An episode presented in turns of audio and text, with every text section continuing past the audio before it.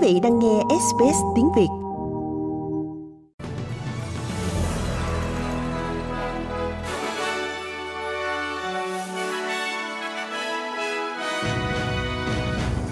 Khánh Linh xin kính chào quý thính giả.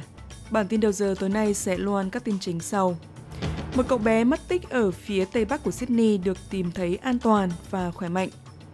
Tổng trưởng Y tế Liên bang công bố khuyến nghị trẻ em từ 12 đến 15 tuổi đủ điều kiện có thể nhận mũi vaccine tăng cường COVID-19.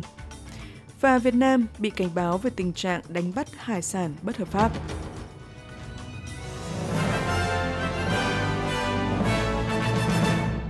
Sau đây là nội dung chi tiết và đầu tiên sẽ là một số tin tức về nước Úc.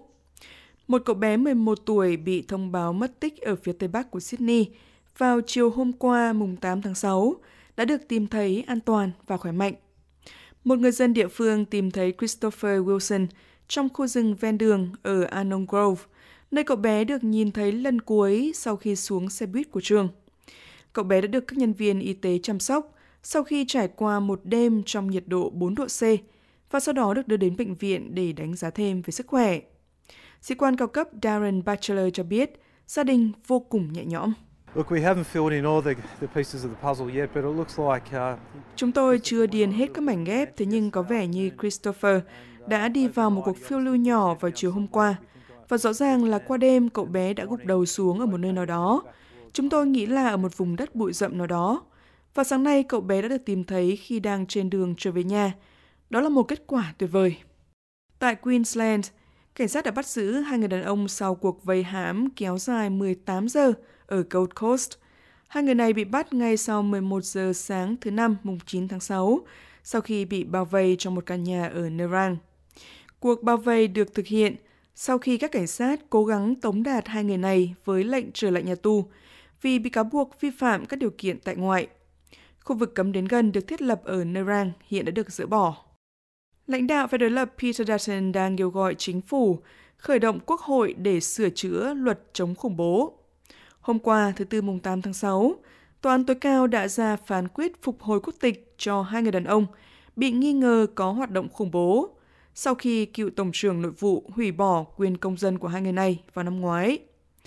Tòa án phán quyết rằng phần mục của luật trao cho Bộ trưởng quyền tước quốc tịch là vi phạm hiến pháp. Điều đó có nghĩa là những người khác đã bị thu hồi quyền công dân của họ theo cùng một mục trên, giờ đây cũng có thể được phục hồi quyền công dân.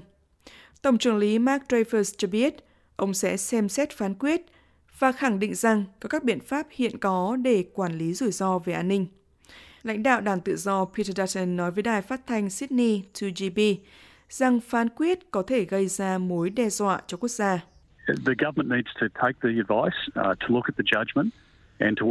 Chính phủ cần tiếp nhận lời khuyên, xem xét về phán quyết và tìm ra phản ứng cần thiết của cơ quan lập pháp. Và chuyện này cần phải được thực hiện như một vấn đề cấp bách, bởi vì chúng tôi không muốn những người này được tạm tha, để họ ra đường và có cơ hội thực hiện hành vi khủng bố. Liên quan đến vấn đề năng lượng, Tổng trưởng năng lượng Chris Bowen đã bảo vệ các công ty gas, tức khí đốt của Úc, trong khi tiếp tục có tuyên bố rằng không có viên đạn bạc nào đối với việc tăng vọt giá năng lượng tại đây. Chính phủ lao động đã loại trừ việc áp đặt windfall tax, tức là thuế đánh trên lợi nhuận bất ngờ, đối với công ty sản xuất ga. Ông Bowen nói rằng họ có giấy phép xã hội từ người tiêu dùng để làm điều đúng đắn. Nói chuyện với đài ABC, ông Bowen cho hay, các vấn đề về ga chủ yếu là do các sự cố ngừng hoạt động của những nhà máy điện đốt than, và khí đốt đóng một vai trò trong việc khắc phục vấn đề này. Uh,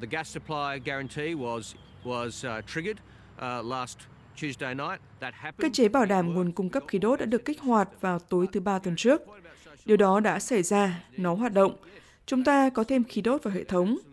Thế nhưng về vấn đề cấp phép xã hội, các công ty khí đốt cần phản hồi. Họ hoàn toàn nên làm và họ cần nhận thức rõ trách nhiệm của mình và họ đã đáp ứng khi chính phủ yêu cầu họ làm như vậy.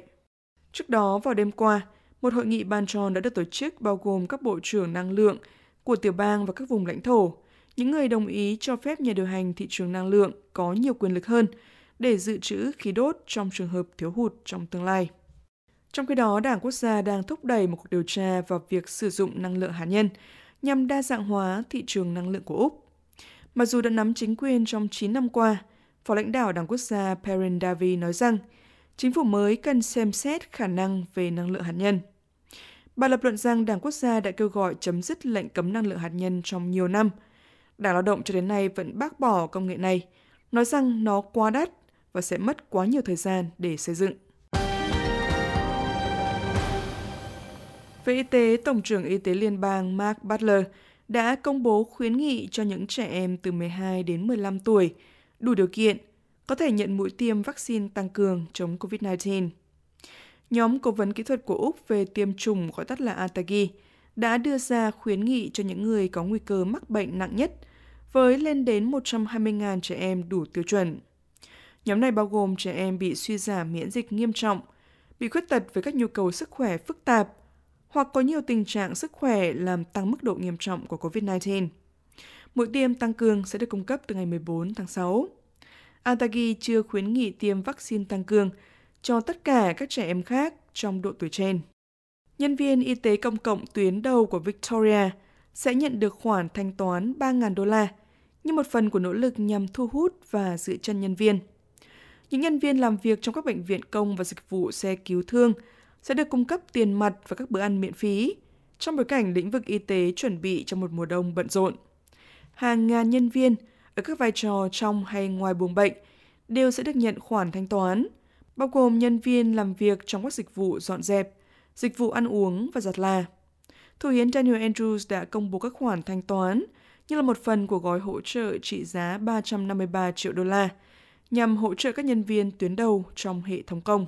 The most important thing that we can do is to stand with our nurses and paramedics, our doctors, our cooks and cleaners, ward clerks. Điều quan trọng nhất mà chúng tôi có thể làm là sát cánh cùng các y tá, các nhân viên y tế, bác sĩ, đầu bếp, người dọn dẹp của chúng ta, những nhân viên sổ sách, tất cả mọi người trong toàn đội ngũ. Đó là lý do tại sao ngày hôm nay chúng tôi rất vui mừng thông báo số tiền 3.000 đô la dự chân mùa đông và thanh toán đột biến cho từng người trong đội ngũ nhân viên bệnh viện của chúng ta. Khoản 1.500 đô la đầu tiên sẽ được thanh toán vào giữa tháng 8 và đợt thứ hai thanh toán sẽ diễn ra vào cuối tháng 9. Đến với lãnh thổ phía Bắc, lãnh thổ này dự kiến sẽ hủy bỏ quy định nghiêm ngặt về tiêm vaccine bắt buộc đối với người lao động vào cuối tháng này.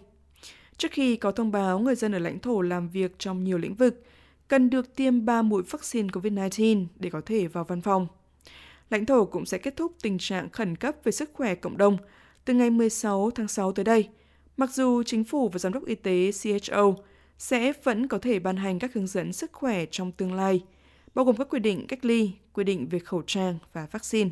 Tránh Bộ trưởng lãnh thổ phía Bắc bà Natasha Faust nói rằng, mặc dù quy định bắt buộc sẽ được dỡ bỏ, điều đó vẫn hoàn toàn tùy thuộc vào quyết định của từng nơi làm việc nếu như họ muốn duy trì các yêu cầu về tiêm chủng.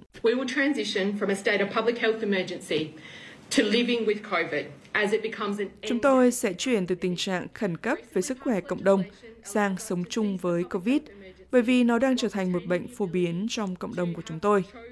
Luật được thông qua gần đây cho phép chúng tôi ngừng tình trạng khẩn cấp về sức khỏe cộng đồng, trong khi vẫn có khả năng đưa ra các hướng dẫn, cách phản ứng với COVID-19 và các biến thể của nó trong tối đa 2 năm. Chuyển sang tin tức quốc tế, các biện pháp phong tỏa vì COVID-19 mới đã được áp dụng tại một số khu vực ở thành phố Thượng Hải, Trung Quốc. Cư dân sống ở quận Minhang rộng lớn đã được lệnh phải ở nhà trong vòng 2 ngày, trong khi hơn 2 triệu dân tại đây được làm xét nghiệm COVID-19. Các hạn chế sẽ được dỡ bỏ sau khi việc xét nghiệm hoàn tất. Thượng Hải báo cáo 4 trường hợp nhiễm mới COVID-19, tất cả đều ở các khu vực mà nay đã được phong tỏa. Không có trường hợp mới nào ở quận Minhang. Các nhà chức trách Đức cho biết rằng người phụ nữ thiệt mạng trong một vụ việc ở Berlin là một giáo viên trong một chuyến đi của nhà trường cùng các học sinh từ bang Hessen, miền trung nước Đức. Hơn một chục người bị thương và nhiều người trong số đó là học sinh sau khi một chiếc ô tô lao vào một nhóm học sinh Đức đang đứng trong khu mua sắm nổi tiếng ở Berlin. Người lái xe là một người Đức gốc Armenia 29 tuổi sống ở thành phố này, đã bị những người qua đường bắt giữ và sau đó nhanh chóng bị bắt hiện giới chức vẫn chưa xác định được động cơ. Ulrich Trogwen, linh mục của một nhà thờ đối diện ngay với địa điểm xảy ra vụ việc, đã tổ chức lễ tưởng niệm những người bị tác động trong vụ việc trên.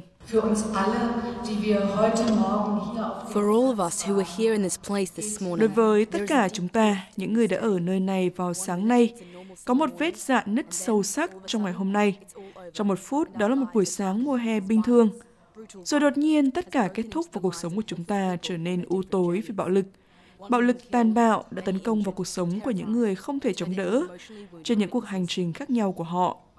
Một phụ nữ thiệt mạng, nhiều người bị thương, khiếp sợ và trở thành những nhân chứng đầy thương đau. Và đến với tin tức về Việt Nam. Theo tin từ Đài Á Châu Tự Do, tình trạng đánh bắt hải sản bất hợp pháp của ngư dân Việt Nam có thể khiến Liên minh Âu Châu cấm nhập những loại sản phẩm này của Việt Nam. Tờ Jakarta Post loan tin ngày 8 tháng 6 với cảnh báo vừa nêu. Theo đó, dù phía cơ quan chức năng Việt Nam có những nỗ lực đáng kể nhằm chấm dứt tình trạng đánh bắt hải sản lậu vào năm 2022, thực tế này vẫn chưa được cải thiện do quản trị chính sách yếu và biện pháp thực thi quy định lòng lẻo. Vào năm 2019, Việt Nam bị xếp hạng là nước tồi tệ thứ 5 trên thế giới về nạn đánh bắt hải sản trái phép. Đến năm 2021, thứ hạng được cải thiện đáng kể ở vị trí thứ 56.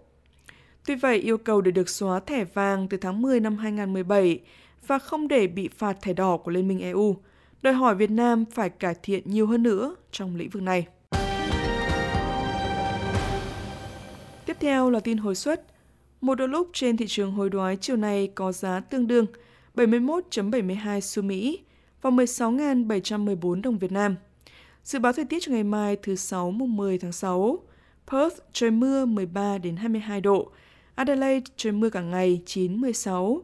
Melbourne thời tiết tương tự 9 đến 14 độ. Hobart có một hoặc hai cơn mưa rào 6 đến 9 độ. Canberra trời mây rải rác 2 11. Wollongong, Sydney và Newcastle hầu như nắng đẹp cả ngày. Wollongong 10-17, Sydney 9-17, Newcastle 6-18. Brisbane trời nắng nhiệt độ thấp nhất 6 độ, cao nhất 18 độ. Cairns trời mây rải rác 16-25 và Darwin trời nắng 20 đến 32 độ. Quý vị muốn nghe những câu chuyện tương tự có trên Apple Podcast, Google Podcast, Spotify hoặc tải về để nghe bất cứ lúc nào.